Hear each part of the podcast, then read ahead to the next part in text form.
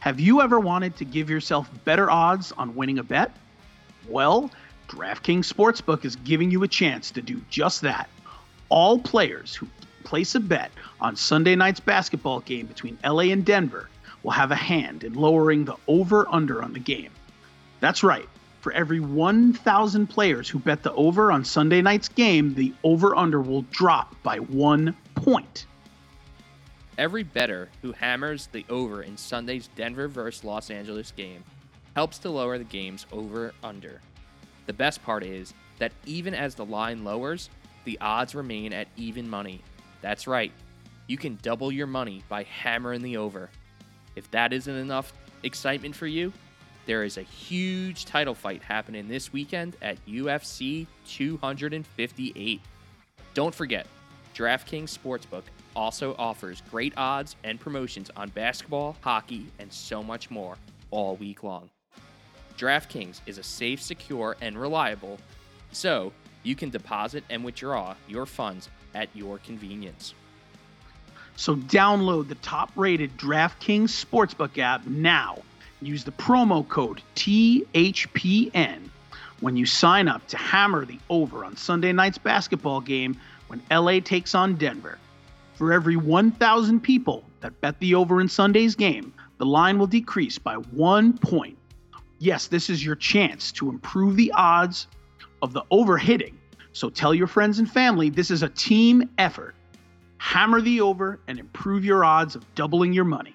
That's promo code THPN for a limited time only at DraftKings Sportsbook. Must be 21 or older, New Jersey, Indiana, Michigan, Virginia only. Restrictions apply. See DraftKings.com slash sportsbook for details. Gambling problem? Call 1-800-GAMBLER or in Indiana, 1-800-9-WITH-IT or in Virginia, call 888 532 3500.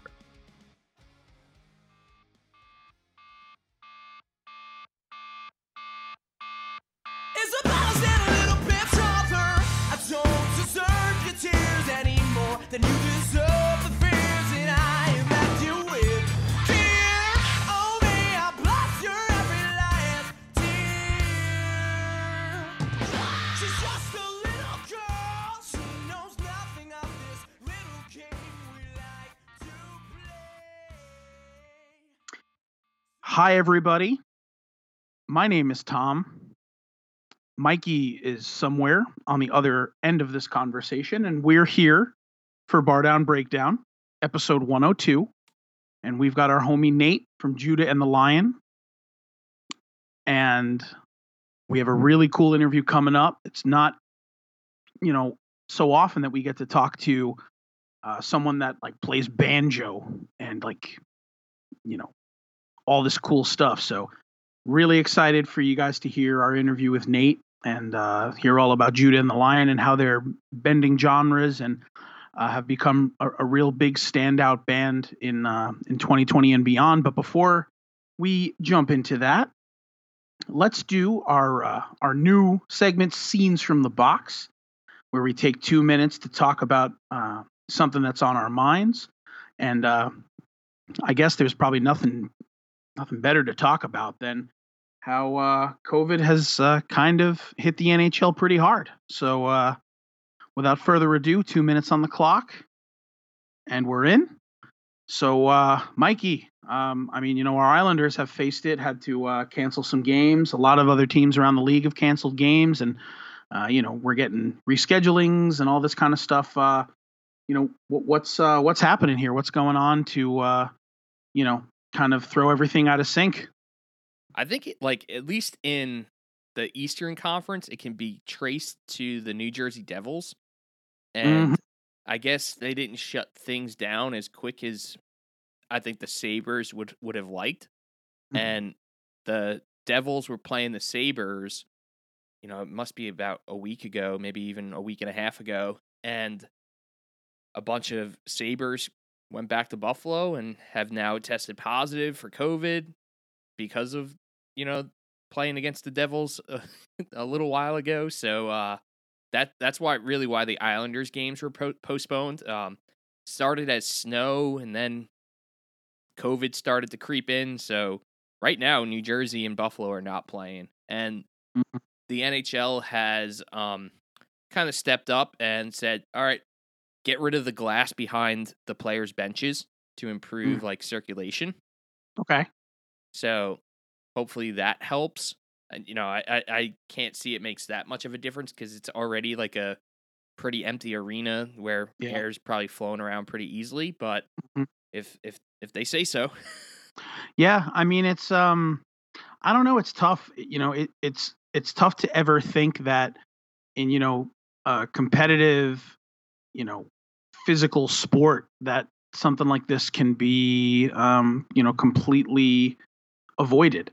Um, you know, players are sitting, you know, next to each other on the benches. Uh, you know, you're you're still traveling even if you're not traveling as far as you used to be. I know they're trying their very best with all of the protocols and they're trying their very best to um, you know to keep uh, keep secure in all of this but you know i guess at the same time you just got to remember that even with the opportunities these guys have some of these guys are you know in their in their 20s and might not you know realize the importance of uh, you know staying safe and you know well, kind it's of not keep it's not even them you have to worry about. So like, I don't know if you saw like why Josh Bailey was on the COVID list. It's because Josh Bailey's son's teacher had had like tested positive. oh wow so it's like that it's that far removed huh Yes. Interesting. Yeah. okay Yeah. So like since Bailey's kid like had to be sent home like because, you know, that there was a cluster of COVID at the school, that's why Bailey was then placed on the COVID list.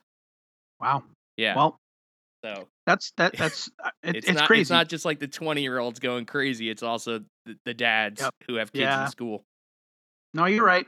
And that's our that's our two minutes. But just to add, obviously, it um, you know, to to preserve this entire sport in this season, you know, I know it's um, it's kind of wild out there. So, you know, props to the NHL for shutting things down when they get a whiff of uh, of you know any of this any any transmission and you know, the possibility of it, just to keep everybody safe.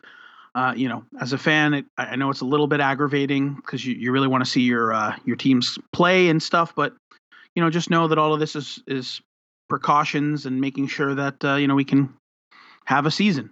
You know, as weird as it is, but you know, it, it's it's uh, for the greater good, right? Absolutely. Excellent, excellent. Well, uh, so having said that, you know, we're not going to belabor the point.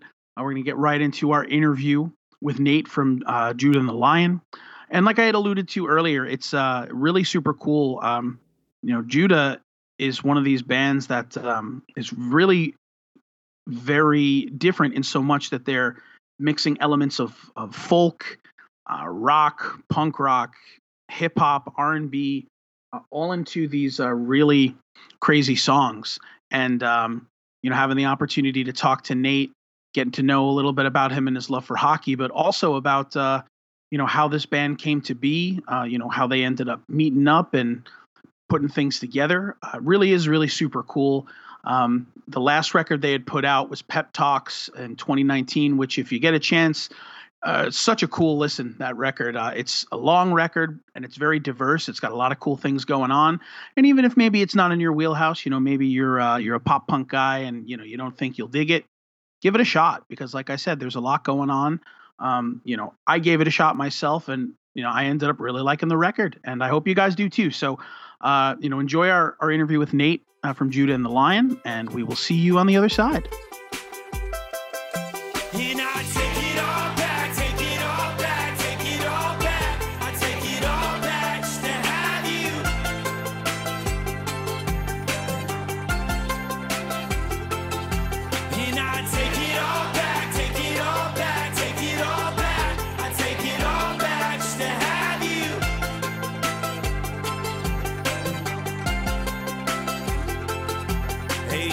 Life is real great. Feel I'm well on my way to my dreams coming true, and I'm getting to do it with you.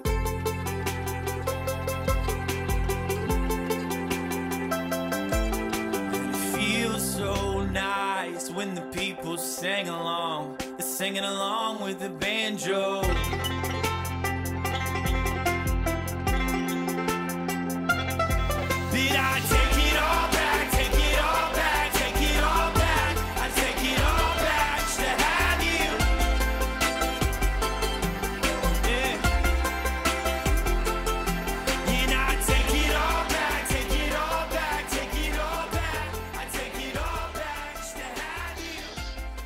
Going on, everyone?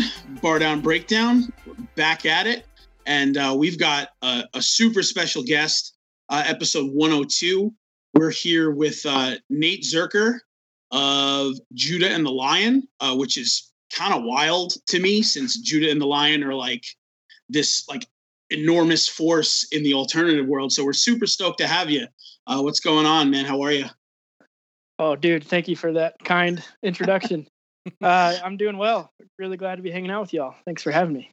Absolutely. Uh, so um, just to just to jump right into it. Um, so y- your second record, uh, you know, is Folk Hop and Roll, which is kind of like really a, a, mix of the the three things that you guys do and do well.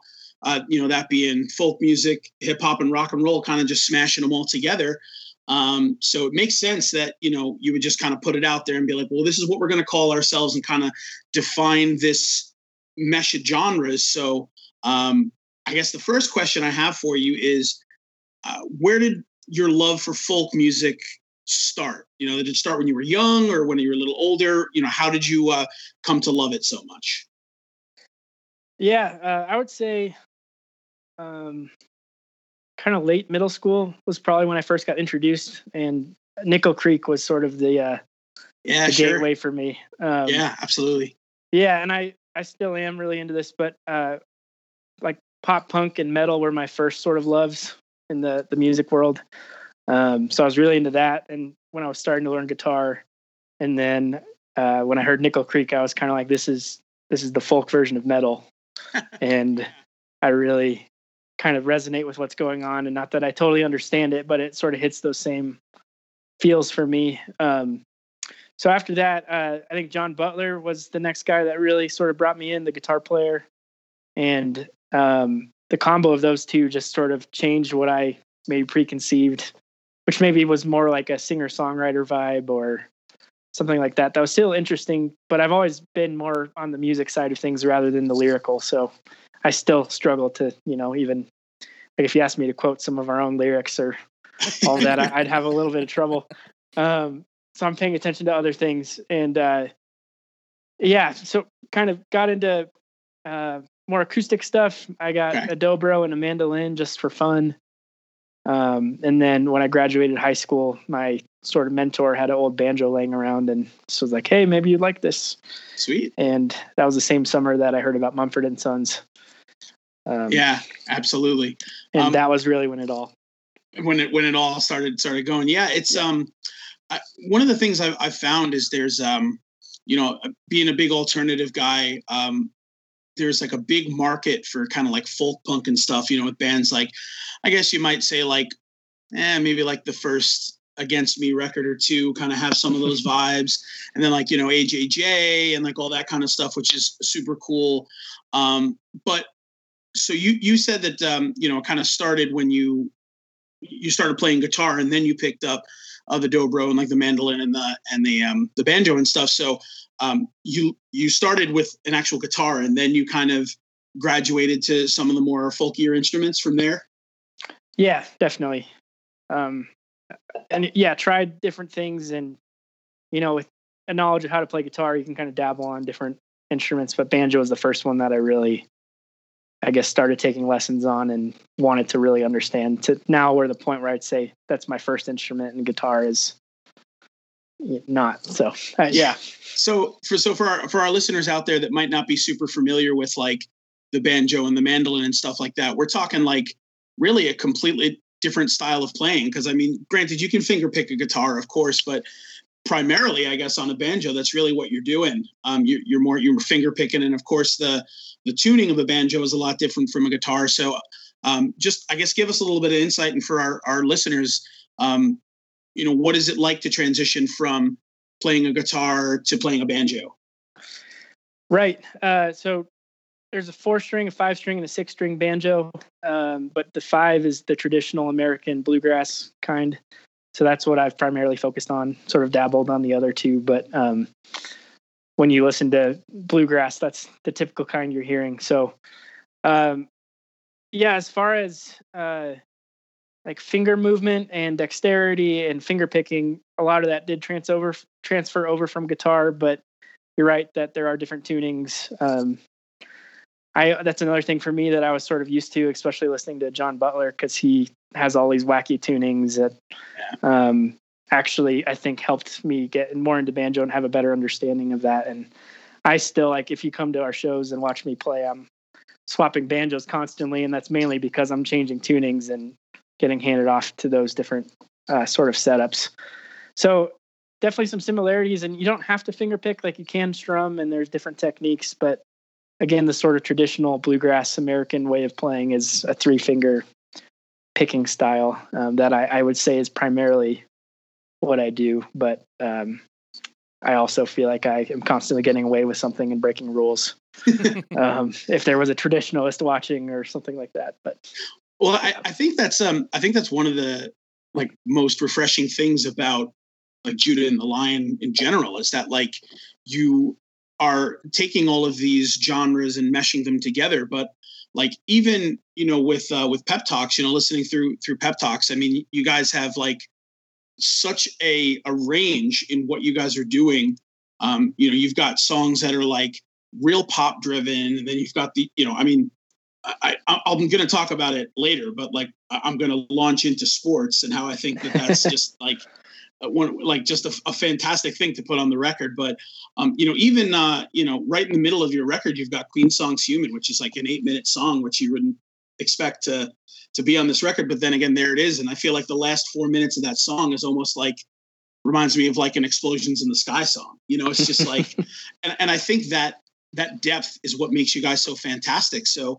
um, on that note, when you guys you know go into the studio uh, to write and when you start to kind of build these sounds and you start to layer and stuff um, is it ever do you i guess the question i have is like as far as featuring specific instruments like do you go in and say okay well we want this song to be a little bit more banjo heavy or we want this one to be more mandolin heavy or you know, we want this one to be a little bit more straightforward like um, like rock and roll? You know how, how does that come to be? Like are the songs written specifically for each feel, or do you go in and kind of flesh them out when you're when you're in the studio? I think we're still figuring that out, uh, and I, I, think it looks different each time. Um, I guess if you were to look back at every song we've put out, the only thing that's consistent, I think, is that there's a banjo in every song. Okay. Um, and I guess Jude is always singing. Yeah. okay. but otherwise, like you know, Brian plays mandolin on every song, but he sometimes has more of an electric guitar style tone on that. So I would say it's even more of just an electrical guitar. Um, so with that, it's I guess the only thing we know that we have to do in some regard is get a banjo on there. but um, like even with our, our song Spirit that just came out more recently, um, I guess for me, I'm always trying to figure out like how do I just do exactly the right part. And I guess you know I'll admit that I've gotten that wrong for sure. But I'm always I think it was my jazz band teacher growing up that he would say that the real good players are the ones that know when not to play. Oh yeah. Um, and so I'm trying to find the right pockets of space for me to be in that really will help the song rather than uh, you know, staying on my pedestal that makes me think, oh, the banjo's the best thing in the world and I should be on everything. And I think it's a balance of each of us figuring that space out um, and trying to I think our goal is always to serve the song best, and so that's why we have so many different feels and maybe styles of songs, uh, rather than having a more consistent sound. And I think in some ways that's been a huge gift to have that freedom, but uh, has also sort of shot us in the foot. I imagine with certain folks and listeners, or they may really like one song and then the next one comes on and they're like, "What the hell is this shit?" you know. And I, so I think it's been somewhat hard to especially earlier on, and I, I think the Folk Hop and Roll record was maybe our sort of like coming out record in a lot of ways mm-hmm. of saying, "Hey, we're we like all these things. We're just going to try this out and see if it works." And I think a few years later, we're starting to really hit that sweet spot with trusting ourselves. But there was definitely a period where we had to like qualify everything, and I think if Take It All Back hadn't resonated with people as well as it did. I, I, I don't know what would have happened, but it, it, felt like that was sort of our saving grace after a, a big leap of faith. And grateful we still get to try things and have that freedom. Yeah, I, and I think that's one of the the interesting things. You know, talking about musicians having to like earn the right.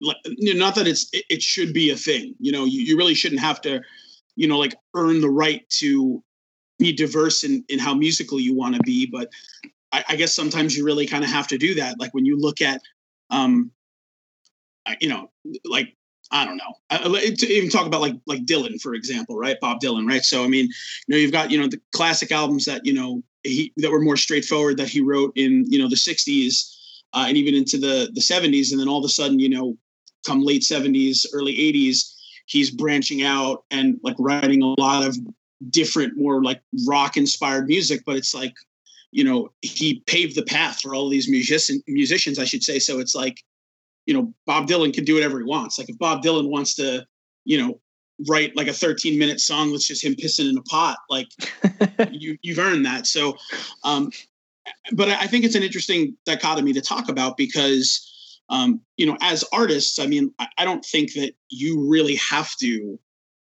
earn that right to to to do what you want to do. And I mean, I think it's a great thing that you know you you had a, a song that really really stuck out and, and resonated with people. But now, you know, after you know, take it all back. And I mean, like, you know, even listening to like Beautiful Anyway, which is, you know, one of the more recent things you guys have put out, which is fantastic. It's like, you know, if you guys decided in 2022 that you were just going to write a folk record, you know, like who gives a shit if you're alienating your fans? Because in reality, like it's your art, you know, so do what you want with your art. But I guess, I, you know, I'm jaded in so much that way because there's so much music that I love that didn't fit the mold and some of my favorite bands that wrote different records that everyone poo-pooed on.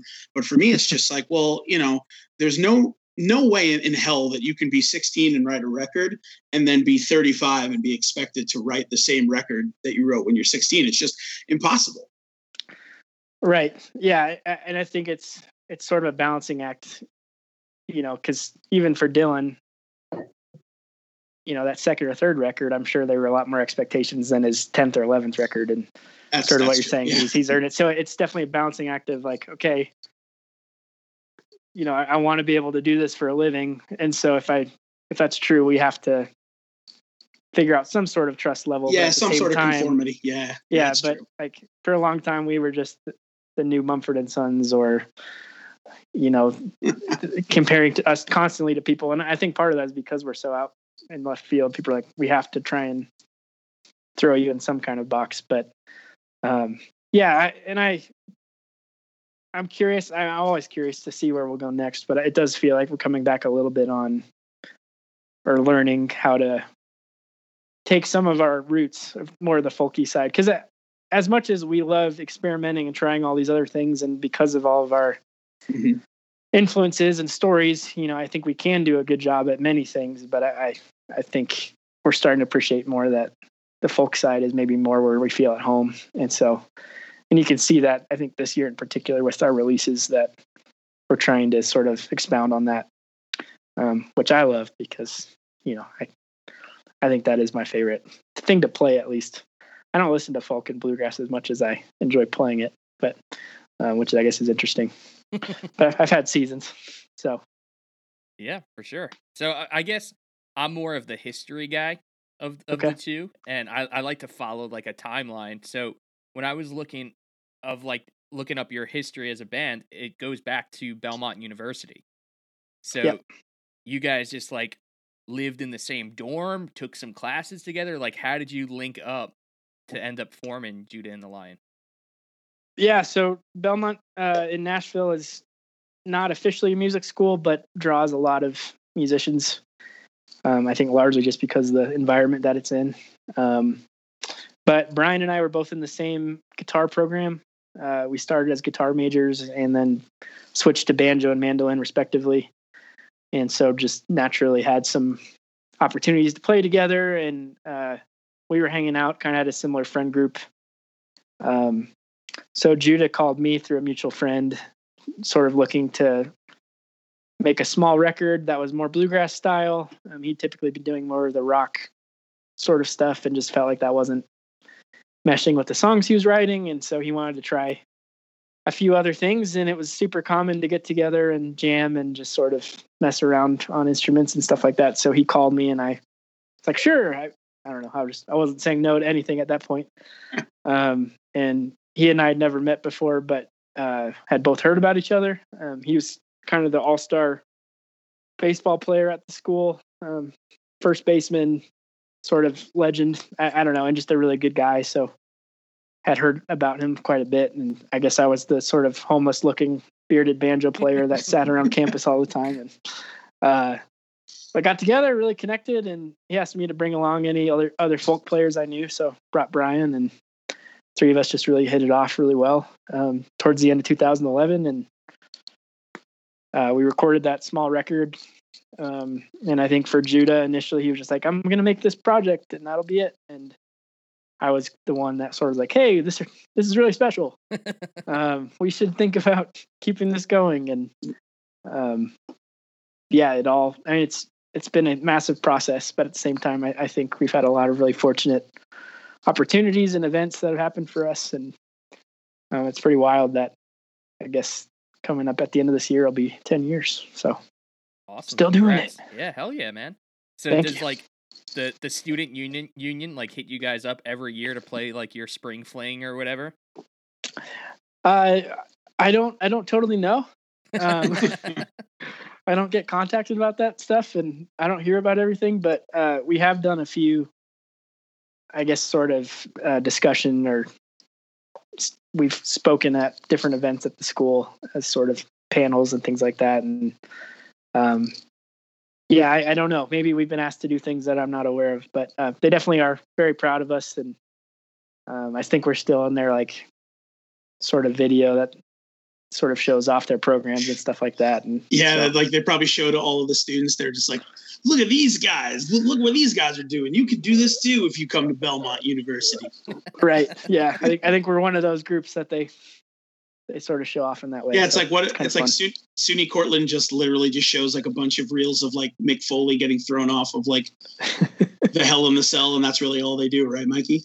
Well, yeah, no one even knows SUNY Cortland other than people that live in New York. So Nate has no idea what you're talking about. yeah, I was, I was nodding my head like absolutely so, um, Nate, you're originally from Colorado or the Nashville area?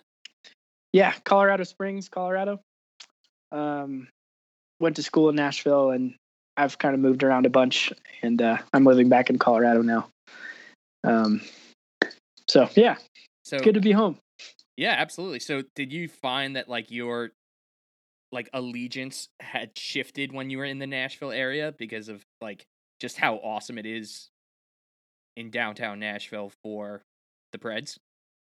I think in some ways, um, yeah, it, it is a really electric and fun city, and exciting place to be. And um, be, I, I love sports, and so anytime, I guess something exciting is going on, it's fun to latch on. And the Preds have definitely been a fun team to watch lately. Um, but I, I think too, like it became really obvious, you know, when we're playing each other, it's like, all right, it's very clear who I care about right now um, and maybe wasn't as sure before, but uh, I think we played each other in the playoffs two or three years ago, and it was just uh, so obvious that I cared about Colorado um, a lot more, and and two, like I always wanted to get out of here and be able to go pursue the music dream, and this didn't feel like the place to do that, but um, at the same time, as soon as I left, I was like. There's no place like it, and I and I can't wait to come back. So, um, my allegiance to Colorado has stayed true. I, I think the one exception is the the Nashville Soccer Club. Um, I would probably root for over Colorado Rapids, but that that's also largely in part because we've been involved in sort of the development of the artist cult or the team culture, and we got to write their sort of team chant song that they play at the beginning and end of every game. And so I I think with that, I've just I feel like I have to, but I also want to root for Nashville. But every other, like Broncos playing Titans for sure, going for the Broncos. Avs play Preds, absolutely going for the Avs. Um, So you're so you're a Avalanche fandom. Um, let's trace it back. So, um, you know, are we like talking like Sakic Forsberg days? Like, is that where it started, or was it a little bit later? Uh, you know, on in life. Where, when did you start? Uh, you know, becoming an Avs fan? yeah, I think uh, I think it was 1999 was my first game. Um, one of my dad's best friends took me. Uh, we played the Coyotes and won six to one. Nice. there you and go. uh, it was just uh, you know, I got really spoiled that that game. I got really spoiled in general growing up. It's like, so next year we won the cup, and it's like, oh, this this happens every five years. and you know, Broncos had just won two Super Bowls, and I was like, all right, like this is gonna be amazing.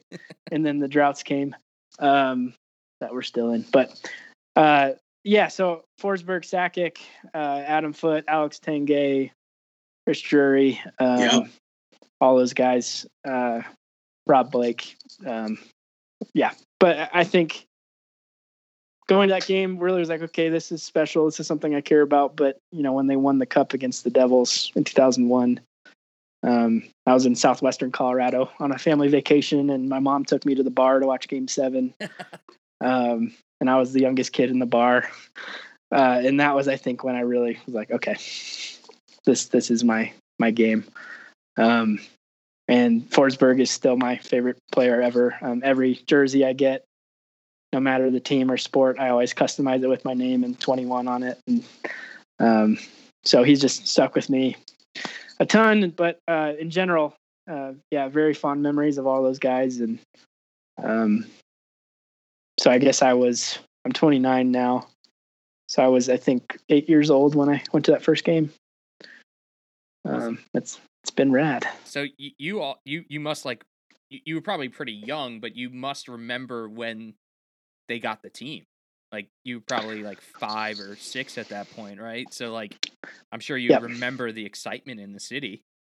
Totally. And I, I think I was a little like my parents aren't hockey fans. Um, if anything, they're really big Broncos fans. And so I remember, particularly at a young age, watching Broncos games and making a bigger deal out of that. But I, I think when I got to go to the Avs game, that was really when I was like, okay. And I'm I'm sure that I you know heard about them coming a couple years before, but I, I think I didn't have anyone around me that was helping me be excited or able to appreciate that that was what it was. Um, so I think that second Stanley Cup was when I really was like full in. Oh yeah. Hopefully one once in my lifetime I'll experience just one. but Oh, it, or this is the the time. I I mean, I feel like a lot of people are saying this year might be the the time for y'all. uh, I could see Colorado and Islanders maybe going. That'd be that'd be spicy. That that- would be real spicy. yeah, especially since you got our, our boy Devon Devon Toews now, so that'd be a nice storyline. Yeah, am I wrong on that? I feel like I heard people saying Islanders are I've never heard looking that really good this en- year. Well, we, we look good, but no one Yeah. in the media ever give us gives us any credit. They they like to poo poo on us. Well, I'm I'm sorry about that. Uh, it's it's. I mean, it's not it's not your fault. It's just you know, it's that's just the Islanders are that team where they really they really don't have like a bona fide star. I mean, like there's there's Matt Barzal who's great, but it's like you know when you look at you know the Caps or the Penguins or you know even even you know the Avs, like you know there's not like a like a a big time star on the team. And, and because of that most of the like the political pundits out there i shouldn't say political pundits that's just the word i've been wanting i've just been saying a million times but the like sports pundits and the hockey you know the hockey um generalists out there are just like yeah you know the islanders are good you know maybe they'll you know eh, maybe they'll just creep into the playoffs and you know that's about it. You know I, last year everyone was saying that the capitals were going to demolish us and you know we, we ended up making it to the conference finals but uh Right. um but so talking about that that second cup win, uh, you know, the other thing that made that pretty uh, incredible was that uh, you know Ray Bourque got to you know raise a cup. So I mean, um, that probably would have put you a little bit older. Uh, do you remember specifically when uh, you know the Avs ended up getting Ray Bourque in that trade and and like you know the the kind of buzz around Colorado at the time? Totally. Yeah. Um, and I've yeah remember vividly him him picking that up, and I, I think if any, I didn't totally understand the history of who he was, maybe, um, but I remember how big of a deal it was, and obviously he came in and made a a huge presence known. Um, it wasn't just the, the old skipper that everyone wanted to get a cup, but he really played like he you know still had it and deserved it, and so as my young ignorant ten year old self you know, just glad to see a guy come in and crush it. And obviously Yeah. could appreciate that it was really meaningful, but I, I think it was later on. And I, I know it's taboo to be a fan of Boston, being from Colorado for different reasons. But um, I really do love it out there, and I've gotten to do a lot of cool stuff with the Bruins, and like we played the Winter Classic with them last year, and um, that was really special. And so I and I'm again taboo. I love the Red Sox. As a Rockies fan, that's really messed up, and I'm sorry to all of those folks. But um, so I, I and I hate the Patriots. I'll say that. That's my All right, so so that's thing. good. That's Yeah. good. At least at least you, We- you at least you hate the Pats. yeah. We have that. Um, but But I think that's all given me a better awareness of you know Ray Bourque's story and what happened and why it was so important for him to finally get that um, at the end of his career. So yeah, and, and I mean, and you just touched on it, so we might as well just launch right into it because we don't get an opportunity to, you know, talk to guys that have played the Winter Classic before. So I, I just love to hear um, how you were approached about that and um, what that experience was like. yeah, some of those things I don't totally know how or why we got the opportunity. Um, I, I think particularly for Judah and I, we're really big sports fans. Um, and so to match music with sports in a lot of ways just kind of naturally makes sense to us. But um, anything that comes up like that, we're we're definitely jumping on. Or you know, we get a lot of opportunities to be asked like, "What do you want to do? What would be your kind of your dreams or your goals or venues or situations you want to play at?" And so our team, amazingly through you know tons of hard work and their connections, has been able to make a lot of those come to fruition. But uh, yeah, it's. I don't know if we ever asked to specifically play the Winter Classic, but um, I think I don't even. I'm gonna. I don't know if they're at ESPN. We have a lot of stuff we do with ESPN, so I feel like that may be. Is it put on by ESPN? Y'all know? NBC Sports Network. Okay, NBC so Sports, yeah. so so no. Um, that's not the connection. But uh, and again, I some of these things I just let the team work on them and let us know how they sure. are coming. But uh, we've definitely put a foot forward to say we want to be involved in sports related things and putting out, you know, the song sports didn't hurt any of that. And also just, I think when people get to actually talk with us and realize like, we're not just saying crap, like we actually care and um, are invested in these things. Like a lot of the college football stuff we've gotten, I think is because Judah's such a big UT fan. Okay. And as soon as you talk to him and get to know his family, it's really obvious that that's like a a blood thing with his family and Sure. multi generational and a big deal. So a lot of that has come. And then for for me, it's more the hockey, soccer, extreme sports side of things that we've gotten to do. Sure. Um, and Brian loves lots of things. I don't know if he's super passionate about sports, but he's always down and excited to be a part of whatever. Um, So, um, yeah, so as as part of uh, playing the Winter Classic, like, what level of um of access did you get? Like, did you get to like to to meet you know any of the any of the players? Did you get to interface with with them? Like, you know, what what was just that experience like for you guys? Uh, we didn't get to meet any players, unfortunately. Um, I I never know with some of those things too. If like we pushed for it, we'd be able to. But I, I think there's sort of a an understanding that we have in the same way that you know I don't necessarily want to be bothered a whole lot before we go perform or something like that. That Sure. just kind of let them do their thing. And um, but I think the coolest part was just getting to like the morning of you know it was snowing and we're in Notre Dame at the stadium and got to go in and sound check at I think it was like nine in the morning and um, explore and run around the stadium and be down on the the field and all that stuff. And so I, That's so that's rad. that's maybe the most fun part of it. Um, is just sort of getting to have all access to different areas of what you wouldn't normally get to. But even like going to the game was super special. I'd never been to an outdoor hockey game. Um, hope I get to go to a lot more, but that was a really unique experience to be with 80,000 fans. And um, I was pulling for Boston. Um, but you know, it would have been more meaningful if it was Colorado, but that's okay. Um, so getting to do that and then going through the same tunnel that the players went through and getting to walk down there um, on the field to perform, I, I think that was really special and got to see them up close. You know, we didn't talk to anyone again, but they're all really big. They're really big guys. So that was pretty nutty. Um, yeah, and Weezer was there. So I was just to gonna say that. I'm pretty sure Yeah. Weezer played there too, so that's yeah, cool. We've we've done a few things with them too, and um, so that's that's interesting.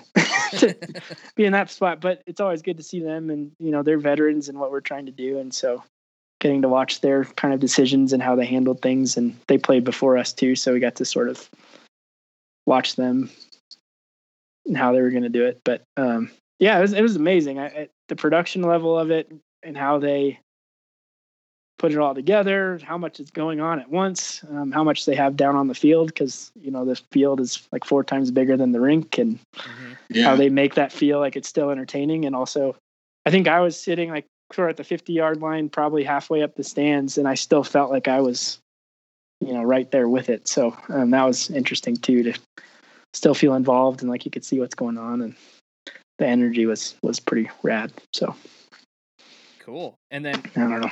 I guess the same year, pretty much, you're on the the NHL 2020 soundtrack. Like two, I'm I'm assuming bucket list, you know, items for you. So you know, Yeah. can, can you tell us like, were you super stoked when that when you found out that you were going to be on the soundtrack? Absolutely. Uh, I think NHL 2003 was the first one that I played that uh, I really remember, and the soundtrack on that game was massive for me. um, I think Madden and both, yeah, Madden and NHL that year defined a lot of who I would end up loving. I think like uh, Good Charlotte and Avenged Sevenfold and Gob and I think brand new was Uh, on that one. brand new yep uh, unwritten law um a few others just like still bands that i love today that i really do like what they do but like the nostalgia factor bring me back to those um those years are really important so every year those have been a source of me finding new music that i get excited about and obviously love the games and the sports that they're about but um yeah we became friends with uh, a guy named steve that's largely in charge of making um, all the music happen on those games and was too back then. And so we got to meet him and sort of say what I just said now. And he's like, Yeah, I remember hanging out with Avenged Sevenfold and making the deal that got them on like six of our games. And We need to talk to Steve. We've been like because we've actually talked to a few artists who have also been on the on the NHL soundtrack, and we're like, who's the guy that like comes up with this? Because he clearly is in touch. Like he clearly knows like good alternative music. Like Yeah. who is this guy? And no one knows, but now we know it's Steve. So His name's Steve. um, and he's he's a legend. He's one of those people you sit with and you're like, oh my gosh, like the stuff that he says, you're just like, what?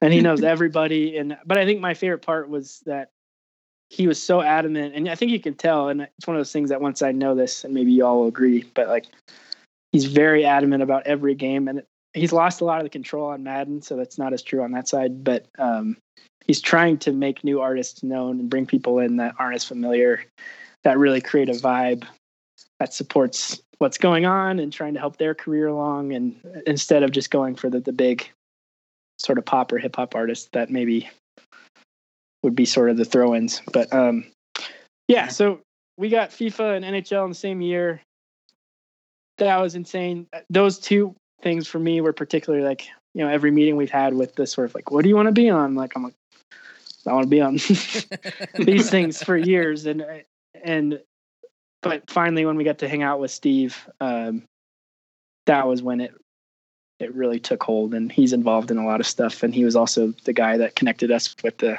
nashville soccer club stuff we got to do. And so very well connected and very kind and encouraging and um yeah i'm thankful that he cared enough about us to give us that opportunity but that was definitely like i have i have a sort of trophy shelf over here and both nhl 20 and fifa 20 are right at the center along with our, our red rocks trophy we got when we got to play there but those are like the three main things for me so far i'm like ah! I mean, so so yeah. Let, let's talk about that though. I mean, um, Red Rocks is just like an, I, you know, I've I've I've never been. I've only you know seen you know pictures and you know the like I just watched um a couple of months ago. Uh, Phoebe Bridgers played like an incredible set at Red Rocks. But um, I, I mean, I hear it's just like a transformative experience. So, uh, and then I'm I'm sure you've seen um, you know performances at Red Rocks, but being on the other side of that, what's that experience like?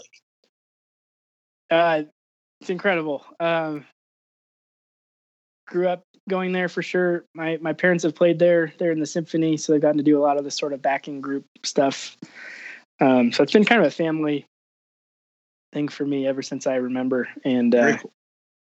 yeah, um, it's everything everyone says. Uh, I, I think it's one of the only experiences I've ever had too where it exceeded my expectations of what it would be like.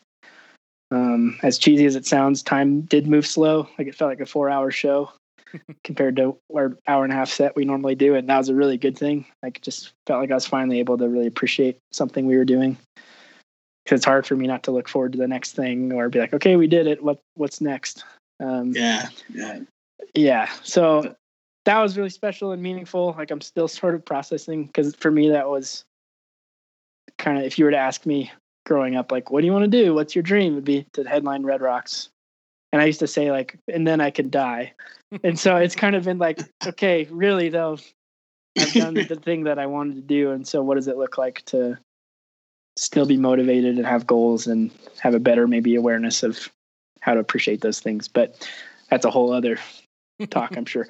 But uh i mean it's magical. Like all the tunnels you can go through that are secret like uh all the green rooms that have part of the rocks kind of creating the wall and that you can climb Yeah. on them and feels like a play like a playground in some ways back there and i just was a kid the whole day and i you know all of us i think more than any other show or anything we've done had family and friends fly in for that and so it just was it almost felt like more of a wedding reception than uh, a normal show. Than a normal because, show. Like I had a rehearsal dinner type vibe the night before with all like my friends that flew in, and then and everyone gave speeches and stuff, and and so I, I don't know. It was just it was a very magical celebratory event of.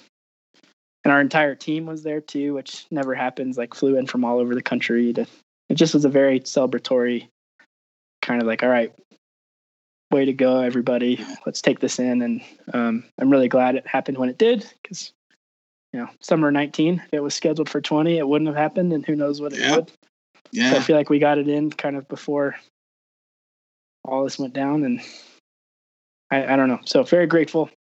Um, I'm also not trying to like list off stuff we've done and then be like, let's talk about how rad we're getting. Well, you Um, know, and, and it's really funny because I was I was just going to ask you, you know, so like take the enormity of playing Red Rocks and let's dial it back to like early in Judah and the Lions' career. Like, do you have a memory of just like one of those, you know, like small club shows or like you know something where like just the atmosphere was just so raucous and it just made you feel like holy shit, like this is rock and roll. Like, do you have any of those experiences like playing smaller, cramped ass, hot, sweaty places that like you just like, you know, Red Rocks is is up here, but this is right below it. Totally. Uh, I guess there's probably two that I think encompass that the best, and it's one at the 40 watt in Athens, Georgia. Sort of a legendary small club. I think it holds about 500 people. Okay. Um, a lot of artists have come from that area, and that's sort of their their main place. And um, it's close to Nashville too, so that was a really it was kind of in the circle of we hit a lot of college towns when we were first starting out, and I think Yeah. that was that was a big goal for us at the time. And like our manager was like, "It's way too bold. You can't you can't do that yet." And we're like, "No, we're gonna do it." And for some reason, somehow it sold out, and um, I think that was the first moment where we're like, "Okay, this is this is a real possibility." Um, I think that was the fall of 2013 Nice. so definitely early on. Um, then the other one, uh, which I- I think has been able to really give us good perspective, but we played at uh, the Larimer Lounge in Denver. I think it was November of 2014, and that's Okay. a small club, holds 200 people. Like you can almost touch the ceiling. Um, stage is way too small, just gross, but also per- perfect kind of vibe. And uh, that was our first like real show in Denver. Um, and then before we did Red Rocks last year, we got to play there again, just as sort of a a special intimate event. Um, and it was nuts, but it was just kind of like okay, going from there to the same venue, I guess six years later or five years later, and how much things have changed, but how special this still feels. And um, it's really awesome to be able to get to do those smaller events still, even though we can't fit any of our production in there and it's sweaty as heck and, Yeah, that, and all this but stuff. but but I think that's that's one of like the the sweetest things. Like uh, I remember in um, uh, you know, back when I lived in in New York City, the the old thing, you know, bands would come through and play uh like St. Vitus in Brooklyn, this like club in Brooklyn, which is just like. I, you know, just kind of like a divey bar holds maybe 200 people, and you know it would be like the like the tune-up show before like you go play, you know, one of the larger venues, Terminal Five or whatever it was, and um, you know, like I, I think uh, even like Jawbreaker, like when they announced that they were coming back, um, like I think they even came through St. Vitus, and it's just one of those things where like Uh, you know the pageantry of like a of a, of a humongous show and like with the whole with with all of the production and everything is fantastic because of the kind of awe that it inspires but there's something so like visceral about just playing to like 200 people eh, where like people can like barely move and it's just makes it so much more intimate and i feel like you can like just kind of spread your wings a little bit more. I think there's something so so great about that um, and it's awesome to know that like you know you could still hang on to those experiences uh, you know being that you know now your you know your your show as they call it is so much more more broad. But um you know as far as like your, your show is concerned and of course now we're talking you know deep into a pandemic as it were so you know i'm sure it- it's been a while but um uh, you know so I know that Judah and the Lion is really comprised of of the three of you guys, but when you guys go out and play, um, you know, how many other musicians do you guys usually bring along with you? Uh, like, how is the instrumentation? You know, when you guys are, are playing like a full show, let's say. Yeah, we uh when we perform live, we're typically doing six people. Okay. Um, sometimes we'll do like acoustic radio promo events and stuff like that, where it'll just be the three of us. But um, our more fleshed out representation of our record when we're performing, it's it's six of us, and um, and that would be another electric guitar player, uh, a drummer, and then um, our sixth position has kind of fluctuated over the last few years, but now it's someone that's kind of doing a lot of the electronic production triggers and stuff like that. But he's also a really amazing drummer. Um, so he has a percussion setup as well. And then when our main drummer can't be there, that guy will just swap over and we'll become five um, for those certain shows. But traditionally, we'll go for six, and that's been our setup for a few years now. And I think, assuming everybody, you know, I guess who knows really what everything will look like after the Yeah, pandemic, right. but if everyone can and is willing, um, that's hopefully our setup that we'll continue with. Do you do you guys bring a bring a bass player out with you?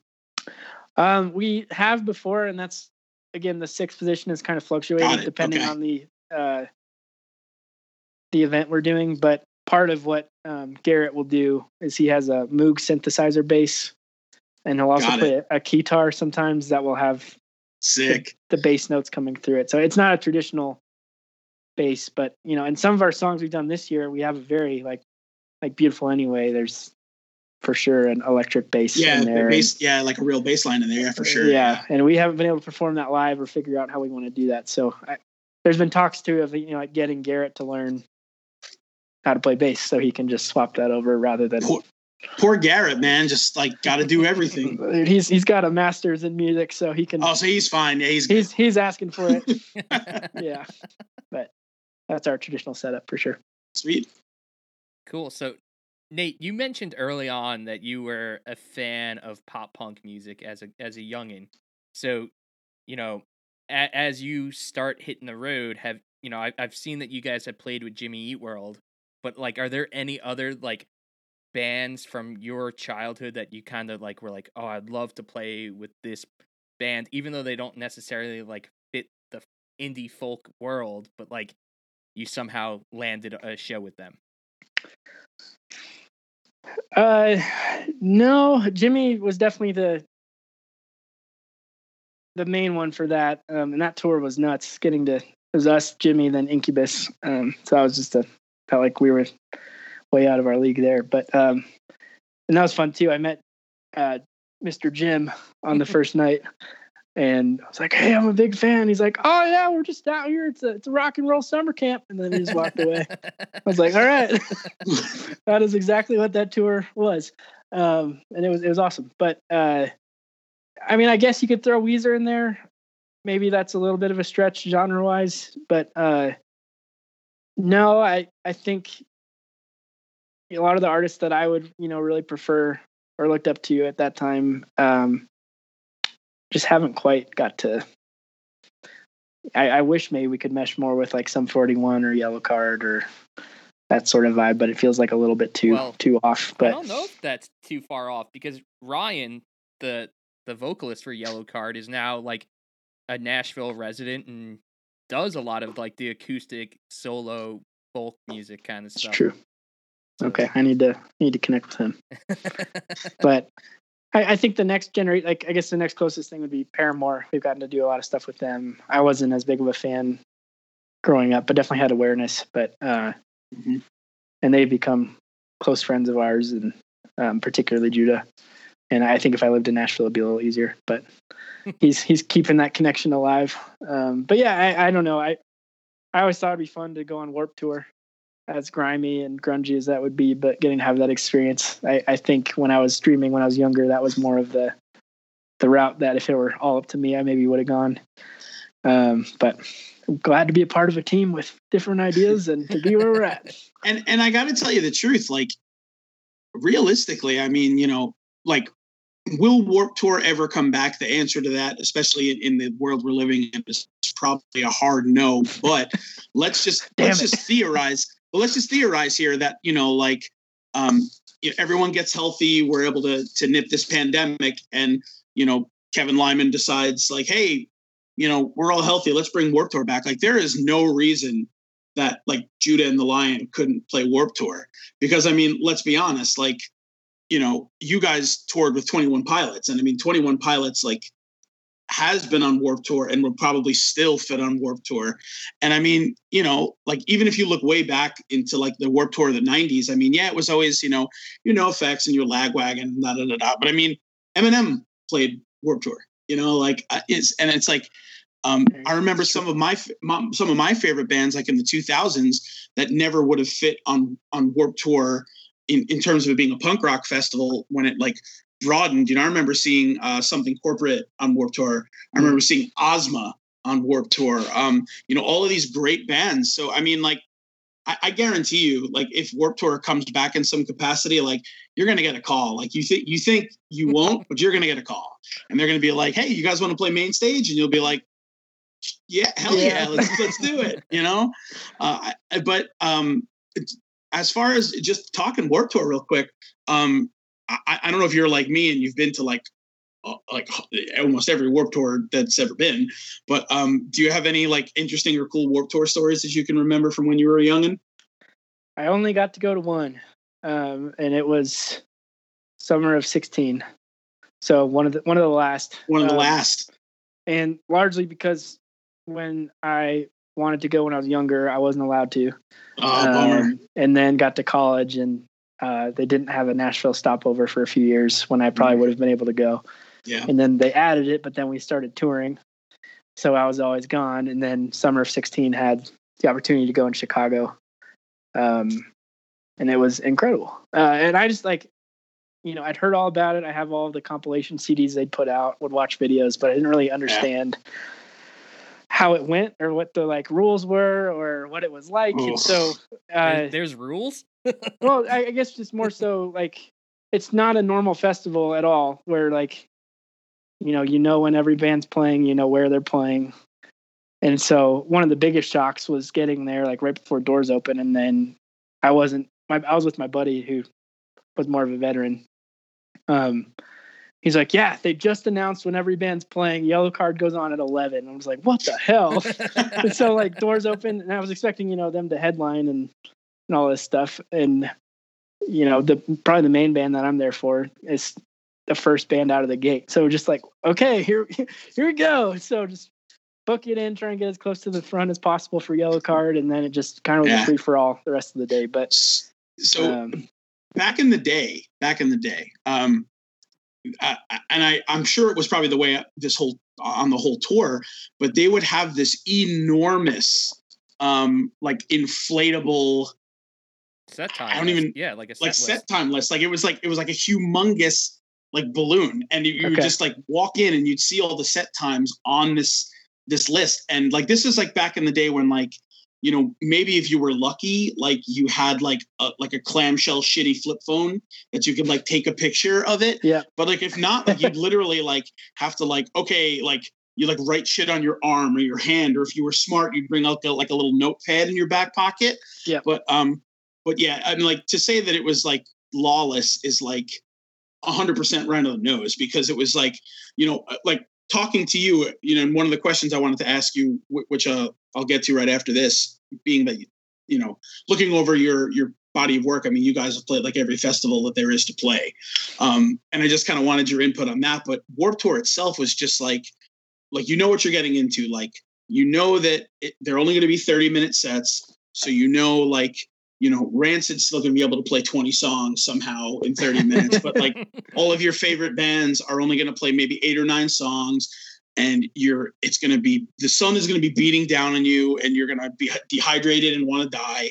But like that was the best thing about it. Like, you know, when Warped Tour in New York was on Randall's Island, like you knew whatever you, like whatever part of your body wasn't covered in a piece of clothing was just going to get dark with dirt. Yep. And like, I remember like, just like, like my snot was like brown and black for like a week.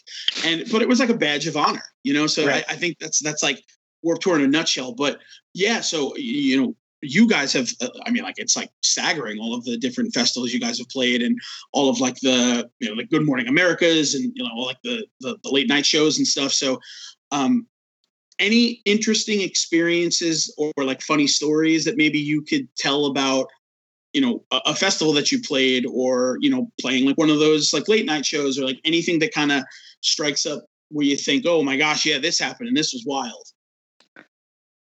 Totally. I i think some of it just comes from like remembering or learning that everyone's a, a, a regular ass person.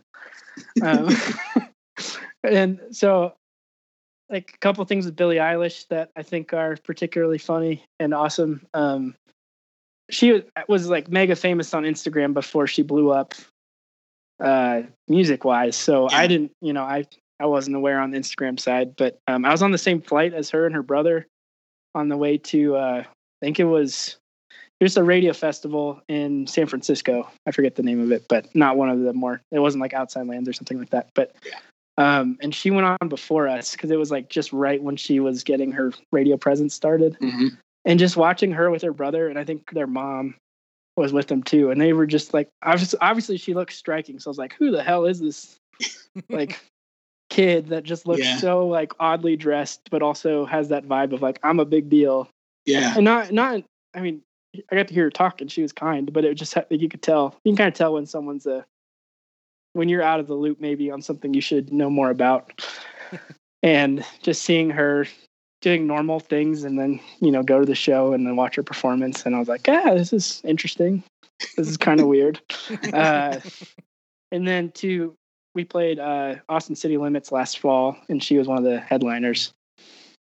So like seeing her transformation and performing through because we i think we've done four or five festivals where she's been performing on some level. So it's been cool to see her grow. But also like you know she's back in the artist area where we're all hanging out and she's just like sitting at a picnic bench eating a sandwich.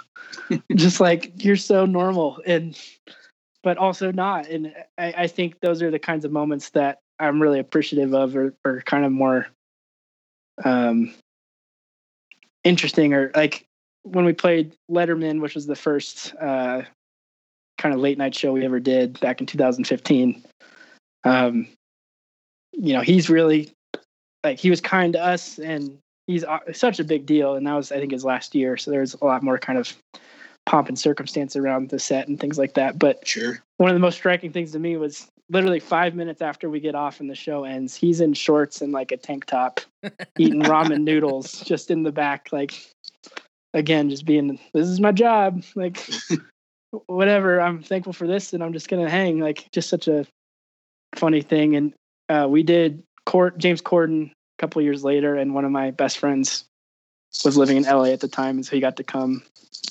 um, hang out with us. And he had to take a phone call, and our green room, like if we needed to go outside to have a smoke or anything like that, was to the roof. Um, and I guess James has another door that he can go out and smoke and chill on the roof or whatever. But uh, my friend Luke got locked in or locked out from getting back in, and then uh, was kind of like trying to, I don't know what to do. Crap, like he couldn't call us either because we were about to go on and didn't have our phones or whatever.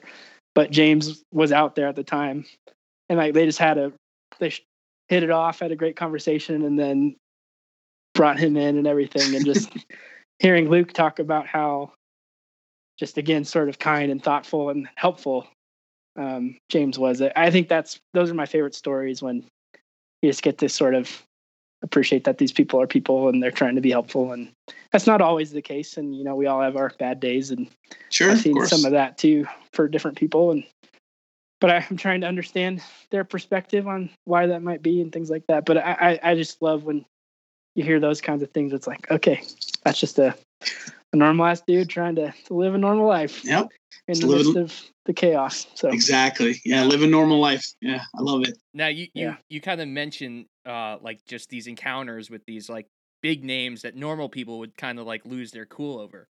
But like with the cool shit that you've done, I'm sure that there's professional athletes who know of your band and are f- legit fans of your band. So like have any like hockey players or soccer players come to some of your shows and like introduce your introduce themselves to you and you kind of like lost your cool over that? Um, I think, and I'm gonna JJ Redick's basketball player, right? Yep. Yep. Mhm. I should know. I, I know he plays sports, so I was like, is it Josh? JJ. um, he's boys with Judah. Um, and he came out to a Red Rock show, and I was kind of out in the parking lot beforehand trying to catch up with all my high school buddies that were there and just say what up and all this. And JJ walks up to me, and I don't, I didn't know even know what he looks like, but he just like, hey, dude, it's me, JJ. Stoked to see your show. And then I was again, I wasn't super aware of what was going on, but as soon as that interaction ended, another friend came and was like, "Bro, do you know who that was?" I'm like, "Oh, I, I guess that's not really answering your question." Um, but uh, I think for me, as of now, anyway, uh, I was at the X Games last year um, and got to hang with some of the um, like Jack Mitrani and Scotty Lago, who are two of my Oh, favorite dope. snowboarders. Um, and getting to hear them talk about how excited they were to hang out with me was a really humbling experience. Cause to me, I'm like, oh, you guys are my, like, I, oh, you're, and it would just, I think, you know, it was set up by um, a mutual friend to like get to hang with them and all that. But I felt like I had to show my sort of credentials and resume to get time with them and then to hear them be like, dude, we were so stoked when we heard that you wanted. I was like, okay, ah, what is this? Like, I'm just Nate. Like, I'm the normal kid that I, I don't know. I just, I went back to my childhood self looking up to these guys and not that they're that old, but even in like high school, early college, when I was like, you know, saw the art of flight and Scotty's just hucking it and doing all this gnarly stuff. And to then appreciate that he was a fan of what I was doing was just something I never expected. Um, and so I try to, it's one of those things that like I want to stay humble and I want to be appreciative of everything, but I also, you know, need to remember that there's a chance someone might like what I do and can contribute in, in the same way that I look up to them. And I'm really honored to be in that position. But uh, yeah, that's probably my, I don't know. I hope I'm answering your questions well. No, no, No, dude, that, that was super insightful and cool. I, I enjoyed hearing that story. so so i so just to, to kind of bring this full circle um I, i'm just kind of interested in hearing your perspective on uh you know how, what you think the avs are set up for this year i mean you know you're you're, you're talking a, a pretty stacked team i mean you know between uh you know obviously nate mackinnon landeskog and you know all, you know all these guys obviously um scooping up braden holtby uh signing, you know, Pietrangelo. So, I mean, I think a lot of people are looking at the Avs to be one of the powerhouses out of the West, but, you know, we're talking a completely different Western Conference and in where we're playing all the same teams eight times. So, Right. do you have do you have any specific um, other than of course hoisting the cup because that's what everybody wants? But like, what are your expectations for this season? Who are you looking at um, in terms of who you think the breakout star is going to be? That maybe isn't Nate MacKinnon. Um, you know, anything you're you're looking at specifically. Um, yeah, I, I think a lot of what people are saying is very fair and realistic and saying that we have a, a pretty good shot, if not the shot. Um, if I've learned anything though, that with any team or that doesn't mean a whole lot until, you know, it actually happens. So So actually Gonna hold- there, yeah. Yeah, hold that lightly and um, stay optimistic. But uh, I do think this is the first year in recent memory where I haven't really had to convince anyone that that's a real. I think we've been a very good fighting force and presence and uh, deserving of a playoff spot, and I think people would admit to that. But um, I feel like this is the first year I can remember in a long time where it's like, okay, if we don't win, something kind of went wrong um, in some ways. So I, I'm stoked to, about that. Hold that again lightly. Uh, see what happens. Um, I I think if we have anything that makes me particularly nervous, it's our goaltenders. Um, I we've got some great guys, but I don't think that I've seen or believe in their consistency. And I think with the way that this year is going to play out, with them sort of, you know, doing a 60-40 split, I think is the current plan. Um, and we'll see if that holds true for the rest of the season. But uh, yeah, I, I think that's the only part where I'm like, I don't feel super confident here. I feel like if they can do a good job, the rest of the team can carry us. But if they start to have some some rough patches, um, we could see some real issues. Um, I don't think we have any issues on the goal scoring front, but uh, as to how many goals we let in, that'll be a, a different story. Um, but I really am pumped on some of our young defenders coming in. I think my favorite player right now is Calvert. Uh, got to go to a good bit of games last year, and just watching him play was was really exciting. Um, but I know he's not alone, and, and kind of that young force that's coming in and complementing our our up front guys. Um, but yeah, we'll we'll see. And um, I'm also really excited because this is the, probably going to be the first full year that I'm in Colorado since high school, and so getting to, you know, we can't go to games right now, but optimistic that maybe later on that'll change. Um, but just even getting to, you know, I don't have to juggle. Do we have a show tonight, or do I have to go to a meeting or something? And can I catch a game? And so a lot of these guys too, I've heard a lot about, but haven't gotten to watch as closely as you know I would have liked, or what I grew up with some of those guys. And so, um, got a pub right 50 yards across the street from where I live right now that puts on the game every every game, and so um, I'm looking forward to getting to dive in. And it's fun to be around people that care about the team, and that's another thing too. That you know I can go watch the Avs game, but I have to find a bar on tour, and then I'll be the only guy that actually gives a shit about the Avs while I'm there. And it's it's fun to be back in a spot where you know I'm I'm able to learn from other people and get to share the sort of excitement with everyone there as well. And so I think it's going to be a little bit of a, a renaissance time for me to really get to enjoy the season in the midst of, and I saw that with, you know, the playoffs this year. That was really fun to, in the midst of all the other crap going on, but getting to watch every game and dive in and be more involved And that was really exciting. So, um, Yeah, hell yeah. I want to act like I know everything, but I also have a lot to learn. And um, but I'm looking forward to getting to know these guys more and see how they play together and kind of the Oh, new yeah, listen. experience and all that. So you, you don't have to worry about that because I'm I'm absolutely going to end up getting flamed for this later. But like, I I was looking up like you know the the Avs roster to talk about people other than Nathan MacKinnon, and like I ended up pulling up some sort of like fantasy roster. So like, Hol- Holtby's not on the Avalanche, and not, like neither is uh, Pietrangelo. Like I don't know what the fuck, but that just made me look like a whole ass dummy. But uh, at it's least I got. I I wasn't gonna call you out on it, and I no. You should have. fully You, aware. you absolutely should have. You should have been like, should have been like, what are you talking about? I mean, at least I got like Landeskog and MacKinnon right. Like those were two guys that I knew. But like, right. I'm looking at this roster, and as I'm saying it, I'm like, wait a second. I'm like, Holtby signed with the Canucks. and then like I look like down and there's like a bunch of like posts under this roster, like cool, like cool fantasy roster, and I'm like, oh shit. well, so and and we're not the, the fancy kind of podcast that's going to edit that out, so it's just gonna it's gonna go live, and I'm gonna I'm gonna eat a plate of shit for it. So Well, uh, I'm I'm sorry, it- man. no, it's not your fault. It's it's totally not your fault. And uh, let this let this be a lesson to all of you youngsters out there who might want to start a hockey and music podcast. Uh, make sure you're looking up the rosters correctly. Otherwise, you're gonna look like a dummy. So I'm looking directly into the camera to let you know. Don't be a dummy. Hey, I, Be smart. It's okay. It's okay. it's all good. So um, we've been chatting for a while. It's been it's been fantastic. So uh, the one last question I have for you, and I told you I was going to bring it up, and I'm going to bring it up. How did sports make it onto that record? Sports with a Z, by the way. Yes, very important. Uh, we have a group of friends in Nashville, um, sort of led by the guy that does all of our music videos. His name's Matt, um, and he is an incredible artist, really in every sense of the word. Super creative, really good at music, really good at film, photography, all the things, um, and good enough, I think, at each of those to. If he really made a good run, he could do any of them. But he's chosen the film side, and super proud of him.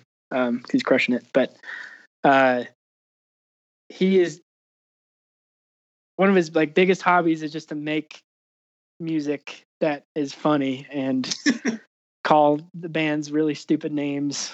Um, like I think his latest is Dad Meat, um, and a few others that just are like what the hell. Um, but he puts on these little like punk house shows and he'll invite other bands and then they'll close it out. And it's just our electric guitar player plays with them as well and a couple of our other guys have subbed in just here and there, and I'm, I'm hoping to get my call someday. um, but he wrote sports, um, and it's just it was kind of one of those that every time they would play it, we all got super excited, and uh, we just felt like it would be a fun idea if we could kind of make our own rendition and put it on a record. And so he he allowed us to do that, and he actually played guitar and sang on it with us, and uh, and now when we perform it live and he's in town, um, he'll hop up and perform it with us too. But uh, felt like just sort of with the heaviness and honesty of that record as a whole, we kind of wanted to close it out with um, something a little bit more lighthearted and uh, but also representative of who we are. And I, I felt like for me in particular, it was kind of a a hail mary to my childhood and I hope like part of me is like, can we please just make like punk folk music, please? Just uh, like do a whole record like this. That's all I want to do. Um, and it felt like for that day in the studio, it was a it was a real gift, um, and I'll, I'll remember that forever. But uh, yeah, we love sports. It's that's what it's that's what it's about, and uh, it felt like a really funny way. And I, I think a lot of people probably don't appreciate that that was maybe a more honest representation than they may be aware of uh, with some of our who we are and what we like. Um, but it felt like a, a really fun way to do that. So um, we do love sports. We love punk music, and Love it. uh, it was a lot of fun. Awesome. So yeah, dude nate man we're, we're really in depth to you like this was just an awesome conversation and we really do appreciate the time you gave us dude. Well, I'm I'm honored to be on here, and I was I was out skiing with a buddy today and told him what I was doing tonight, and um, I get to do a lot of interviews and things like that. But I really love the ones where I get to talk about things that aren't just uh, the music side of things. So thankful for you all asking questions about that side, but also uh, getting to talk about another side of who I am and what I love. And um, so thank you for having me, and would love to be on another time if I can help you out or be a part of something else going on. And um, if we ever get back to being in person, hope to hang with y'all. yeah, we'll, point. we'll we'll do it. We'll do a digital handshake right now between between your camp and our camp.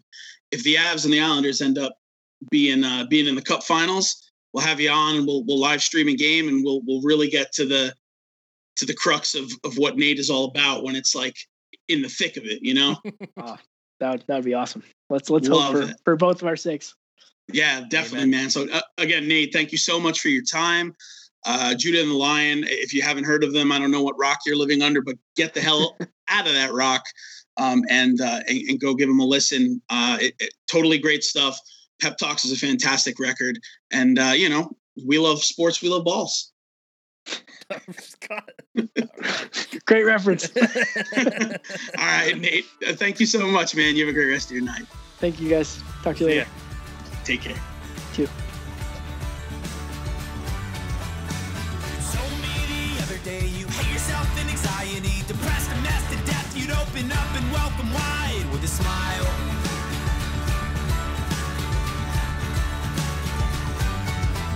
They told you it's clinical, but I seem so critical. I wish I could convince the thoughts that you keep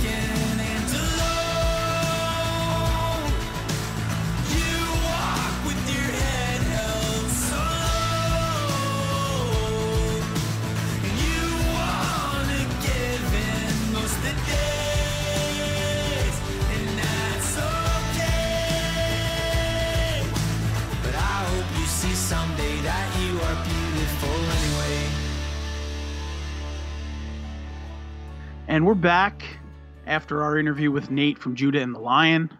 Super cool guy. Um, you know, just seemed just so excited to, uh, to to get to chat with us, and we were super excited to to talk with him. Um, you know, really really cool stuff. Like I said, uh, you know, in the interview, uh, them really meshing all these styles is something that's uh, you know kind of unprecedented, and you don't see that all the time. Um, you know, it kind of makes you think of. You know some of those bands in kind of like the early uh, to mid 2000s that were starting to um, sort of like bring elements like uh, the receiving end of sirens for for instance like you know even though, though they didn't do it on as broad of a scale as judah you know they were kind of a post-hardcore band that put some elements of like electronic music into what they were doing. Um, you know so I, I think that's super cool. Um, and then you know you've got some other bands out there you know um, even though they're I wouldn't say maybe they're meshing styles, but they're developing their style as they get more mature as a band. But I mean, you know, look at a band like Fall Out Boy, right? You know, they start off as like a pure pop punk band, and you know now they're writing songs with you know R and B hooks, and uh, you know they're they're kind of developing more into the pop and rock vein. Um, you know, any other other bands that you can think of that have kind of uh, took genres and really mashed them together to to make something kind of cool? Uh, I, I guess like you could say Bad Rabbits, right? Like Oh yeah, of course, absolutely. they, yeah, I can't believe I didn't mention that. that. Yeah. Um, I think like our homies Ryan and Brian. You know, they're they're Oh yeah, yeah. that's very true. You know, even Ryan's own solo project, First Vows, like that's got like some rock and then also some like R and B and hip hop influences. R and B, hip hop, and soul. And I mean, I guess our our, our homies in in driveways too, right? Yeah. Are kind of like pushing those boundaries, which is really cool. I always think it's great when. Um, you know, a band kind of makes that decision that they don't have to fit into one specific box, and we kind of talked to to Nate about that, about how you know they as a band understand that you know they have to you know not necessarily obey to a fan base but you know they have to write music that is reachable, um, but at the same time, they don't have to fit into one particular mold, which uh, I think is great. Um, and you know, it speaks in their songwriting. I mean, when you listen to to Pep Talks and you listen to the diversity on that record, I know I'm kind of beating a dead horse, but um, it really is something special. So uh, super cool uh, to chat with uh, with Nate about that. So uh, um, one thing I did want to bring up, uh, just because you know the old adage goes, um, if you don't talk about being vegan, you're not actually vegan. And our very own Mikey CLT, aka Mikey Ryan, aka D Boy, uh, has decided, along with his uh, his wife, to jump from their vegetarian lifestyle to being vegan, which uh, is a is a pretty tough thing to do. Um, you know, for me personally, I've never done it, so I can't speak from experience. But you know, we've got a lot of friends. Uh, you know, notably our, our, good friend of the pod, uh, JJR, who's been uh, you know vegan for a long time. But um, I'm kind of interested. So you know, not that this has anything to do with hockey or music, but what's that transition been like for you? I mean, you know, were there things that you were you had in your diet that were like, you know, something that wouldn't be vegan that like you're really missing right now? Not really. You know, I would say I was 95% vegan for the past couple of years anyway. Okay. Um because I'm not like a crazy cheese person. Like that's why like most vegetarians say like, "Oh, I can't like go vegan. I just love cheese so much." I'm not really like a crazy cheese person to begin with. Okay. And, and like same with like eggs. I, I I don't really every once in a blue moon I would have an egg sandwich, Mhm. but I'm not like eating eggs a few times a week like some people do. So Yeah. to me it wasn't that difficult and it, that's why I was just like why have I not done this already? So yeah, ba- back on uh January 1, Caitlin and I just you know decided to go go full vegan and it really hasn't been too tough and I think it's because it's been gradual and Okay. you know even like when we went vegetarian for the first time like it was a gradual process we started like eliminating red meat then you know eventually eliminated chicken and you know Mm. we weren't really big beef eaters to begin with Mhm. so you know oh it's it's just kind of something that we have been talking about for a little while and it needed to happen so Now, are you- Uh, What I was going to ask is, are you like a like a big like like meat or protein substitute kind of guy? Uh, like you know, do you like go out there and try to find like you know like like fake chicken or like you know fake this or or is it really just like not so um, much. okay. Just because um you know it, it's still like ultra processed and yeah that's true yeah. and it's it's probably no better for you um every once in a while we'll have like a a vegan chicken patty. They're pretty Mhm. good um but we we don't mess too much with the meat alternatives you know the beyond burgers are pretty good but yeah. that's once in a blue moon anyway because like i said we we we, were, we weren't big burger people to begin with so it's not like a weekly thing anyway. No i hear you man um but i, just I think it, lots of chickpeas and lots of black beans and that's pretty much your diet beans and chickpeas. Hey i mean chickpeas are great. I i i'm a huge huge proponent of hummus um i love and and i i mean i love beans too. Like i love black beans. I love uh uh like kidney beans um you know like cannellini all that kind of stuff. But uh um just you know out of curiosity um you know i, I went and i looked up uh, to see if there are any vegan hockey players out there. There are a couple um yeah TJ, T, tj Galiardi being one of them yeah so Yeah. you, I, I think i brought it up um you know like when we first went into the bubble last playoffs um i, I stumbled upon this youtube like vlogger who was Mhm. in the toronto maple leaf system okay and he was he was like their Toronto Marlies goalie. But then hmm after this season, he was traded to Nashville, and he's vegan. Okay. Yeah, so it, it's pretty cool because now that he's in Nashville, Nashville's a pretty hip place, so he does a lot of like Yeah. Vegan reviews and goes to a bunch of the vegan restaurants in Nashville, which I I think is pretty cool. Yeah, that's definitely pretty cool. I uh and I just got to share with you just because of how hilarious this is. So, you know, I went on Google just to look up vegan hockey players just to see, you know, who popped up and um so you know the p the people also ask function where you get to kind of see like what else uh, have been asked. So I'm just going to read off a couple of these uh, for you. Um one of them is is Brad Pitt vegan or vegetarian? So, you know, a lot of people want to know if Brad Pitt is vegan. Um, do NHL players pee their pants? uh, so that that popped up there. Uh, how do vegans get B12? Because apparently there are people in the universe that think that you can only get your vitamins from, uh, you know, uh, meat, which is ridiculous. And the last one, which I really, really love, is I like this one, is uh, Arnold Schwarzenegger still vegan? Just not is Arnold Schwarzenegger, just Arnold Schwarzenegger still vegan. And just in case you were wondering, he's still mostly vegan. So you, Mikey Ryan, are uh, essentially um, The on the same path as as the Terminator. Yeah. So I, you know, I think you should start telling people that. I think that's really gonna boost uh, the morale of your kids in your classroom, as well as uh, your friends and family. I don't even think the kids in my classroom know who he is. Well, that's a shame. I think you should show them that very, very bloody, terrifying movie, and uh, let them form their own opinions. Kindergarten cop. It's not a tumor. so, um, yeah, that's enough rambling out of us. Uh, we really appreciate you guys hanging with us. Again, uh, if you haven't had the opportunity to go check out Judah and the Lion, I'm sure you probably have, and you may not have even realized it because you know they've got tracks that are everywhere. But go check out Pep Talks; it's a great record. Uh, we hope you enjoyed the interview, getting to know Nate a little bit more. Um, you know, as usual, we'll just kind of drop our, our our cool stuff going on. So we've got uh still a couple of those uh, Jaws tees uh, left over at c2chockey.net. Our homies in Coast to Coast have been uh, uh, blowing them out. Uh, crazy, crazy sale they've been doing.